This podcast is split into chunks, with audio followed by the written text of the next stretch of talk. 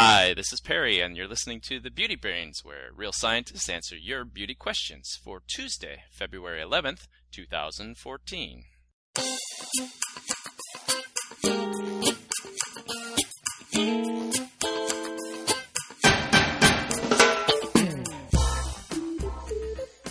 Hello and welcome to the Beauty Brains. I'm your host, Perry Romanowski, and with me, as always, Randy Schueller. Hello, Randy. Hello, Perry, and everybody listening.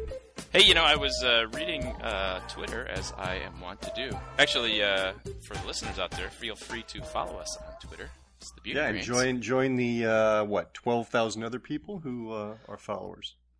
There are a lot of followers. I wonder how many people actually follow. I mean, there's so many people, you know, that follow thousands of people. I don't know how they follow any. I follow. We follow what uh, Eh, 150 people. Yeah, something like that. Yeah, It's pretty hard to keep up with everybody. it is. It is.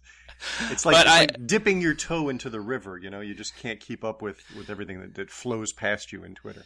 Indeed, indeed. Uh, did you see the big news though on Twitter? Uh, though, like uh, this came through my Twitter feed. It wasn't about Twitter, but you see the big news Oh, what's that?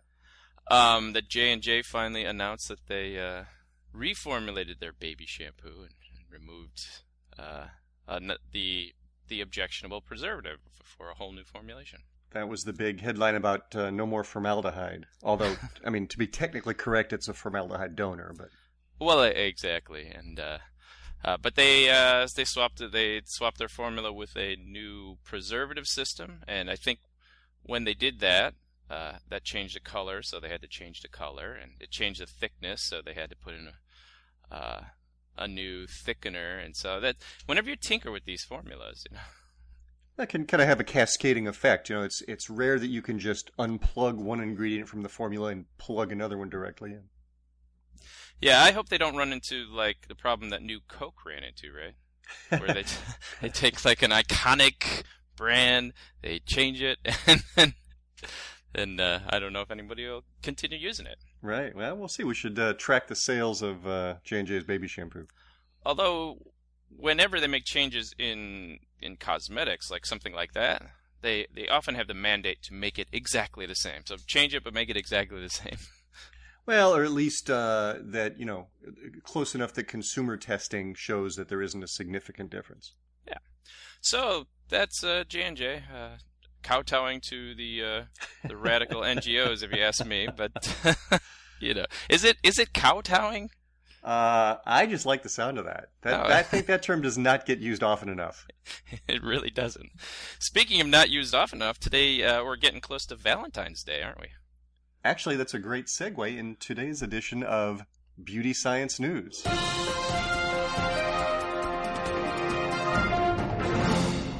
So, this week on Beauty Science News, we have a story that sort of combines beauty science and St. Valentine's Day, which is perfect since that's coming up on, what is that, Friday? Uh, I think it is Friday. Yeah. Yeah. So, I like to call this piece The Deadly Danger of Valentine's Day. you're you're you're such a romantic. Dramatic romantic. Uh, so uh, I'll, I'll put the link in the show notes as I am wont to do, but just to quickly recap it, um, the article is about food allergies, which you know I'd never really given much thought to. Uh, although I'm actually allergic to raw onions, so I guess I should pay attention to this. But uh, apparently, over 30,000 people a year end up in the emergency room due to food allergies. wow. I, I would not have guessed the number was that high. And uh, a uh, professor out of the University of California, Dr. Suzanne Teuber, uh, conducted a study, and I guess she looked at about 400 of these patients with food aller- allergies. I wonder. found I, out- I, won- I wonder if she likes uh, potatoes. Doctor Teuber. because tuber, yeah, Yeah, right, Oh, that's they're- good. Um, you know what? I'm, I'll tell you right now. I'm going to cut that out. Okay. All right. So uh, anyway, so so Dr. Uh, Teuber uh, found that five percent of these patients with food allergies had an aller- allergic reaction after kissing someone who had eaten a food to which they were allergic. So they didn't even Really? consume the food; they just kissed a person who had eaten the food. Wow. uh, So- what, what was that attributed to? Just the, some of the protein was left on their lips, and Uh, that or tongue kissing, I guess. I don't know. Uh, So the reason I thought this was relevant to Valentine's Day is, you know, with you know February 14th coming up, the risk uh, is going to be that much higher of, of having one of these incidental allergic reactions because Valentine's Day is uh, more kissing occurs on Valentine's Day than any other day of the year. Wow. Well, people people got to be careful, and uh, you know, maybe it would be helpful if we went through what are some of the top food allergies, and then you can, if you might have one of these, you can tell your partner not to eat these things before you kiss them, right? Okay, so a little countdown of the top eight food allergies. I like that.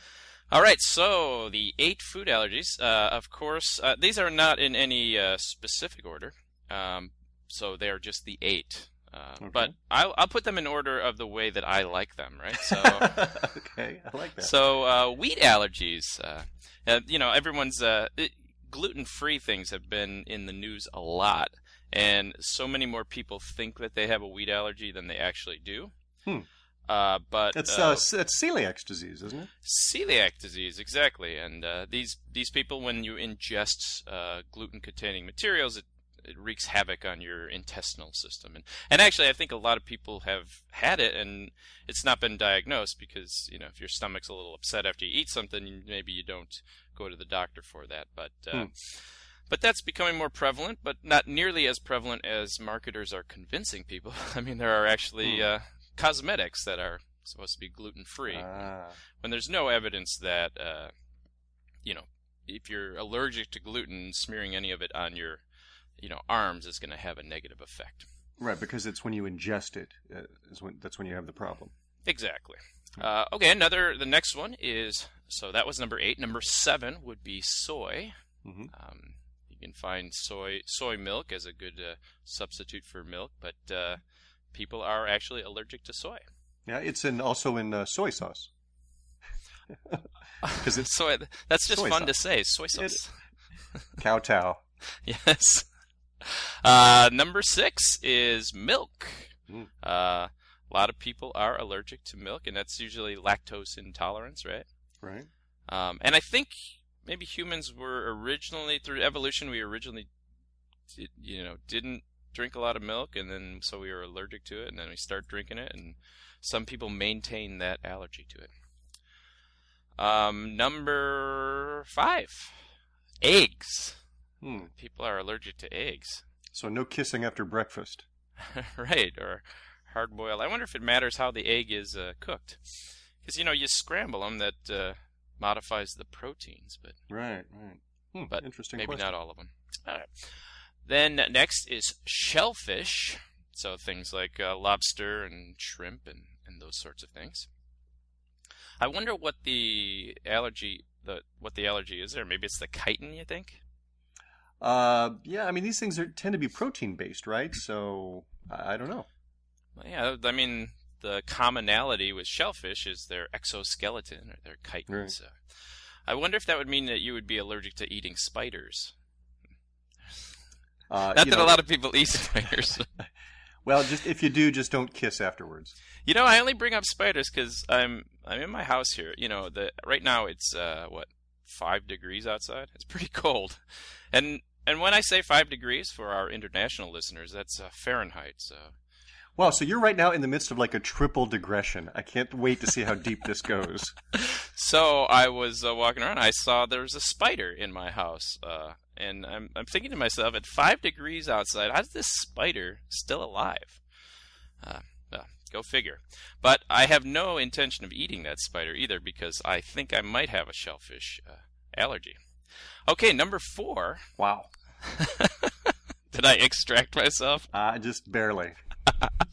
number four, uh, actually, just regular fish. People are allergic to all sorts of regular fish. Uh, again, so um, if you're on a date with somebody and you think you might have a fish allergy, don't let them have the mahi mahi. Uh, next is uh, number three, tree nuts. So these are walnuts and almonds um, and all sorts of things. You know, uh, this, this types of things that squirrels are going to eat. Uh, fair amount of people are allergic to those kinds of things. Um, and it's not a nut, although in that uh, um, that one week where I ate only nuts, I did consider it a nut. Number two allergy is peanuts. That's a uh, it's a legume, is it not? Um, did I say number two? This is the number one. That's the number one, yeah. No, number one. Yeah, uh, peanuts. Peanuts, indeed, peanuts are a legume, uh, and they're also one of the most uh, allergy-causing uh, foods out there. I think actually peanuts is the m- food that people are most allergic to. So I thought this was the Charles Schulz cartoon. So, no. It, it is the Charles Schulz cartoon, indeed, but it's also a breakfast food. It's a breakfast food. Well, not just for breakfast. It's at baseball and you know all kinds. Actually, I'm a huge fan of huge fan of peanuts. It- fortunately, uh, both the comic strip and the food. Wow. Uh, so have people uh, that you need to avoid uh, eating Avoid those- peanuts or av- at least kissing people who've been Avo- eating. yeah, peanuts. avoid avoid kissing people eat, eat- eating those foods. And also, you know, let's not forget some people are allergic to flowers, which are a common Valentine's Day gift. And you know, I'm pretty sure chocolate contributes to cavities. So this is why I just give cash on Valentine's Day. That's what I s- Although nowadays people give gift cards, really. well, that's true. That's even more romantic. Yeah. Exactly. Wow. Speaking okay. of I- ro- romantic, I- do we have I- a? Uh, Oh, we got to do something to get off this topic. I'll tell you. Why don't we uh, go right into our next segment? We have a listener question today. oh Uh, yay! And yeah, so this uh, comes from Krista. Hey, Beauty Brains, this is Krista calling in from North Carolina. And my question is um, what exactly is a synthetic dye used in lipstick? I earlier this fall I've been reading a lot of kind of green books, I guess you can say. Um, no More Dirty Looks, and then I found a book, There's Lead in Your Lipstick, until I stumbled upon your book, It's Okay to Have Lead in Your Lipstick. Um, so now I'm kind of rethinking everything um, and also doing more research about what what natural products or claiming to be natural are really not at all. And so I found um, a line that was claiming that they did not have any synthetic dyes in their lipsticks, but when I went to the ingredients page, it said things such as FD and C yellow number five, blue number one, etc. So I just wanted to make sure that those really are synthetic and that these companies are just pretty much giving false advertisement out there. Um, yeah, and that's it. Thanks in advance. All right, a very thorough question there. Thank yeah, I. you. Uh, uh, Thank you, Krista. Krista, you know, al- uh, although I'm a little disappointed in Krista's question. Do you know why? Uh, no, what, what was that? Well, she mentioned our book, but she didn't read the subtitle yes, that's right. It's okay to have lead in your lipstick. and answers to other beauty questions you're dying to know. So, Uh, of course, that. of No. I'm uh, Krista. I'm just teasing. Of course, we love you. Thank you for the question. And you know, You know she what I- actually. Oh, go ahead. You know what I did appreciate about it, Krista, is that when she asked the question, she first started out and gave her name, and then said where she's from. So if you are if you are going to give a give a, give a question, feel free to do the same. And if you mention our book, it ups the chances of you getting on the show, Graham. it, doesn't. It certainly does not hurt. So, um, what I did like about Krista is that she raised several questions. Um, I mean, there was a little bit in there about what does it really mean to be natural. You know, a little bit of you know what does it mean to think skeptically because I read one book that tells me one thing and another book tells me something else. And then, of course, she asked about you know how to tell if dyes are synthetic. So. Uh, we've already had an episode about you know greenwashing and fake natural products, so we won't go back into that today. But I thought we'd answer her question about colors and cosmetics. Sure, sure. So maybe, uh, I mean, you want to start with maybe a quick little bit of history? Yeah, absolutely. At least this pertains to the United States, and as the United States went uh, with regulating the cosmetic world, uh, the rest of the world has kind of followed suit. But uh, the the as we talked about on a previous show, the FDA is the one responsible for regulating cosmetics, and uh, the FDC, the Food, Drug, and Cosmetic Act of 1938, uh, came about. One of the reasons it came about was because a lot of people were uh, falling ill due to the colorants that were used in the cosmetics. And if you look at colorants, they are the most regulated ingredients that you find in cosmetics. And in fact, the FDC Act uh, requires that each individual batch of organic colors that is going to be used in a cosmetic, it has to be analyzed to ensure that they meet the safety standards uh, set at the time. So I, I, mean, it's kind of amazing if you think about it. You you can't just say, well, you know, we've mid, been making this red dye for 50 years, so you know we know it's safe. Go ahead and make another batch every single time the company makes a batch, it has to be inspected to make sure that it complies. Otherwise, it can't be used in cosmetics. Uh, exactly. And even despite having this uh, regulation, uh, you know, it's highly regulated, uh, in the 50s, uh, several kids fell ill after eating high level of color additives. And so this led to the passage of the Color Additives Amendment uh, of 1960, which had even stricter rules. And so that's where the name certified color uh, came from. And, and that means that each batch of colorant has been certified by the FDA as safe. You know, I think um, one of the most confusing things about colors is just what to call these things, you know, and um, I, I, know uh, being in the industry is confusing, so I can only imagine it's it's just as confusing, if not more, to consumers. But let me kind of define the terms that we'll be using. Just hopefully that'll help clarify things. So, um, you know, you'll hear the term colors, colorants, dyes, pigments, and those all sort of get used interchangeably, but they, you know, they they are different, right? So for right. for our sake, we're going to talk about colors or colorants. That's sort of the highest level, you know, broadest descriptive term. Um, now, dyes are a specific type of color that are soluble in either oil and water. Um, so now, don't confuse dyes with hair dyes, right? Hair dyes are not colors. Actually, hair dyes are colorless molecules until they react inside your hair to form the hair color. But they yeah, are not, polymers. you know, right? They're polymers, so they do not um, impart color to a product, and that's um, essentially the definition of, of the in, the ingredients that fall under these um, uh, the color amendments additive. So the, the, the, ingredient has to impart product to the color. So hair dyes are a completely different chemistry. So, okay, dyes again are soluble in water. Pigments are not soluble in either oil or water. And a sub-example of a pigment, just to make things even more convoluted, um, there's a material called a lake where they'll take a water soluble dye and basically plate it out into onto uh, an insoluble substrate. So uh, for example, you might want to do that for a lipstick. If you've got a water soluble color in your lipstick, it's going to just bleed off every time you take a drink of water. So what right. you can do is you take that water soluble color, you put it on another material to make it insoluble. Therefore, it makes uh, for a good lipstick colorant, and we would call that material a lake. So, and, and little... when we're talking about these lakes, uh, the, the, insoluble types of things are like uh, aluminum, for example. Uh, yeah. So you, yeah. you can yeah you can essentially bind the dye to the aluminum, and that makes it insoluble. So you're converting a dye into a pigment, essentially. Exactly. So, all right. So the next big question is, where do these colorants come from? Trying to get to answer Krista's question about what's what's synthetic and what's natural. So there are two types of colorants: organic and inorganic. Um, now, you know, we're not talking about the the type of organic ingredient that you'd read on a you know organic food label or an, even an organic shampoo label. That that's a different meaning. Right. Uh, in in this case, organic materials or, or, organic colorants can be synthetic or they can be vegetal, meaning they come from plants. Right. Um, so the synthetic ones are originally were called coal tar ingredients because they were derived from uh, like aniline, which is a coal byproduct. I think these days they're made, you know, through other synthetic pathways, but I'm, yeah. I'm sure they still use some coal tar materials. They probably, you know, ultimately these things uh, come usually from petroleum, right? Yeah. so.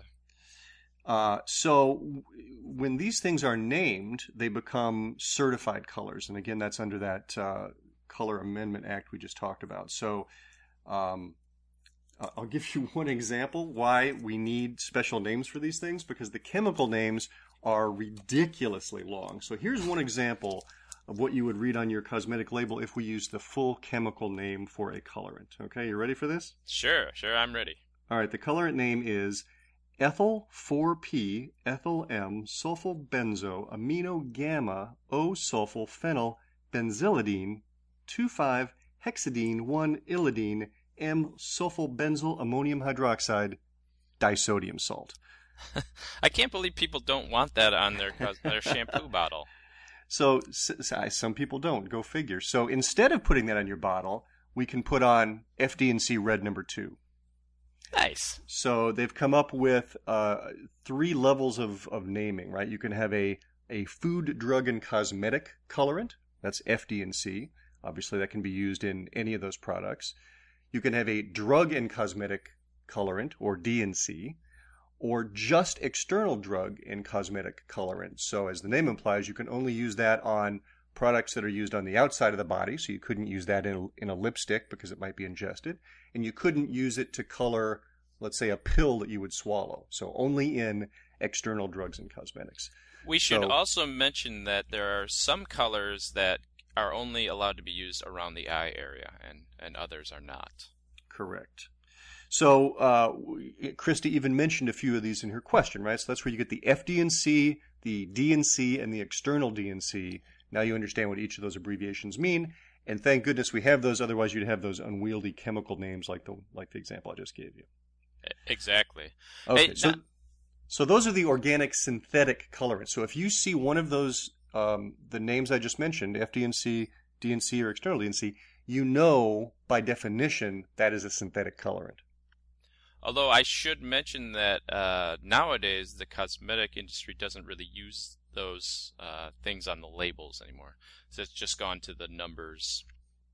It's trying to get in line with uh, you know what Europe the, is doing. The European, yep, yep, exactly. Yeah.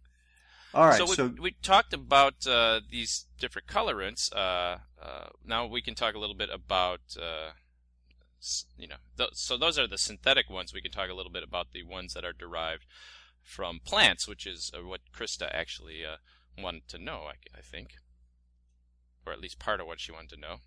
Yeah, so and, these are the organic vegetal colors. Right, and so that includes things like beta carotene. Right, that would uh, come from uh, like carrots and squash. Carrots, that orangish color. Yeah. Then there's carmine. You know, uh, you know where carmine comes from, and don't say Milwaukee you know, it's an old Laverne and Shirley joke. Our audience is going to love that. yeah, indeed. Uh, uh, no, you know where carmine comes from? It comes from crushed insects. It's the the cochineal beetle, if I remember correctly. That's right. They have these uh, this very red shell, and you crush them up, and you get a nice bright red color. They're it's they're taking a little bit of liberty by sort of clumping that under the the vegetal list of colors, but that's where it shows up. So yeah, it it seems to me that would be animal derived, right? Right, right. and actually, certain... I, I think vegans would not want uh, a carmine colored lipstick. Right, right. But it is natural. Indeed. Uh, next is henna. Mm-hmm. Um, henna comes from a plant, and uh, it's it's henna's got sort of a brownish color, right? Yep, yep. And speaking of brownish color, we have caramel color, uh, which you can get from uh, heating sugars, among other ways. And I guess those come from plants originally, so that makes sense. Right.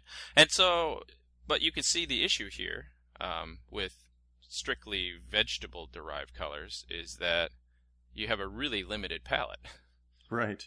And I think most of those are, um, I think most of those colors are just water soluble, I believe. Right, exactly. So um, you've got a limited palette of colors and you can't put them in too many different products because they won't they won't stick around if they're water soluble. Right.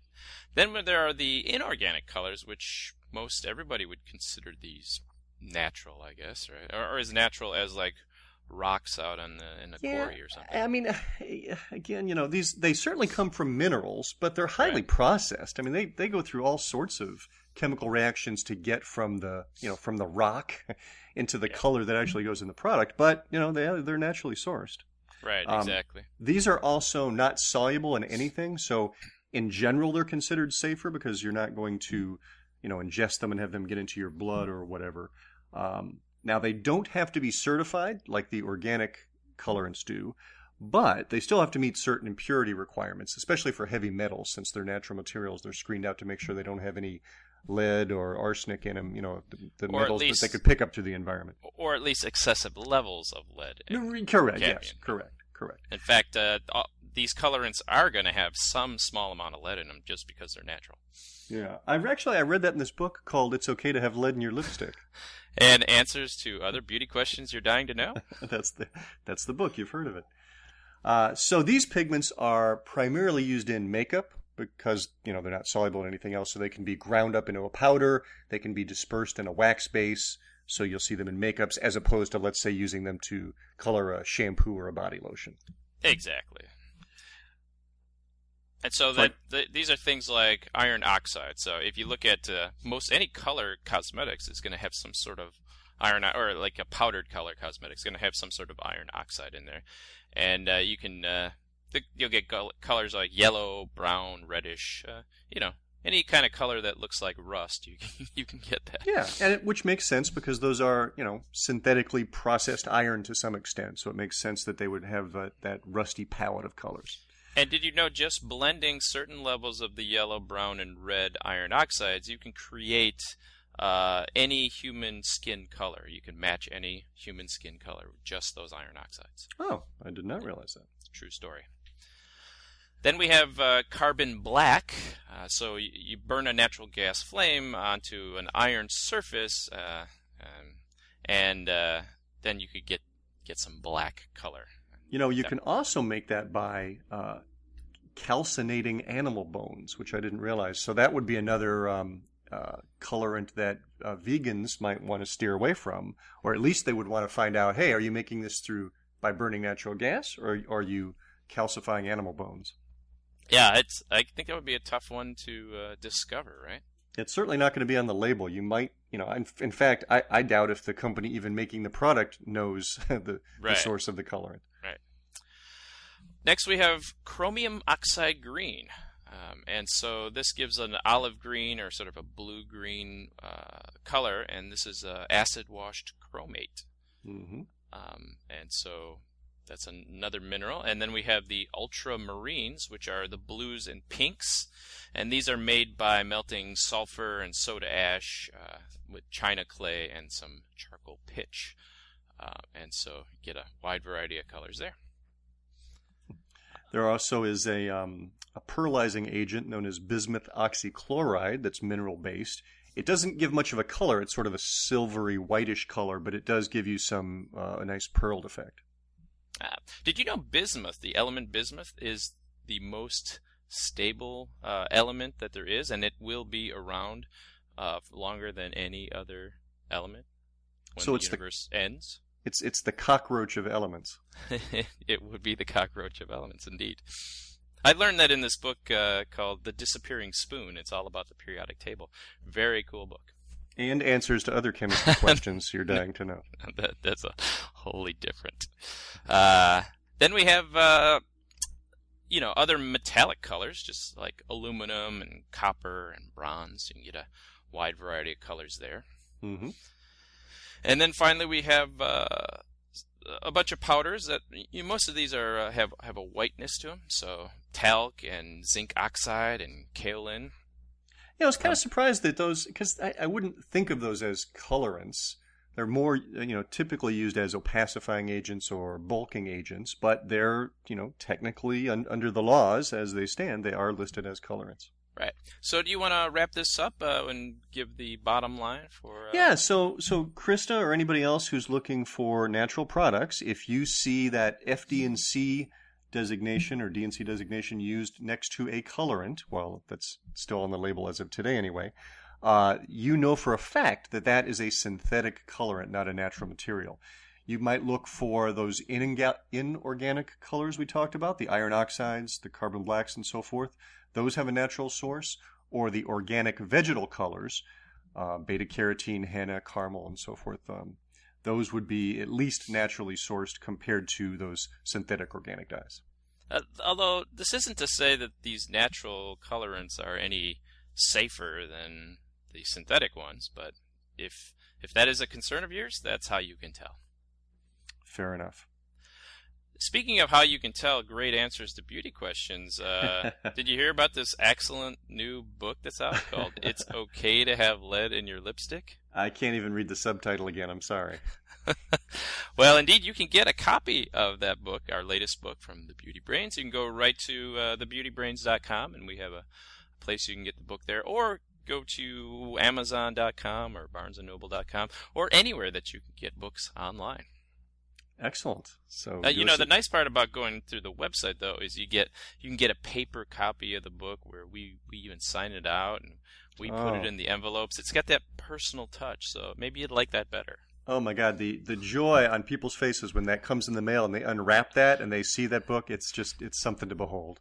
You know, not to joke though, but we did get remember that uh, one customer who got her book and she took a picture of the little note that we put in there and she put it up on Twitter. Right. right. That, that, was, actually that was sweet. That was sweet. That was very cool. Very cool. well, looks like uh, that's the end of the show here. Yeah, excellent. Good, uh, good, uh, good conversation on colorants. Yes, I always, always, always like color. Uh, uh, is it your turn to do the sign off thing? I forgot the, uh, I forgot the tagline. It's, it's not thanks for stopping by, right? No, I'll tell you what. I'm going to email you a copy of it so you have that in front of you. But uh, th- I'll tell you what. We'll sign off this week and I'll, I'll give it again. So, alrighty. So goodbye, everybody. Have a great week. Yeah, thanks, Perry. everybody. All right, and remember, be brainy about your beauty.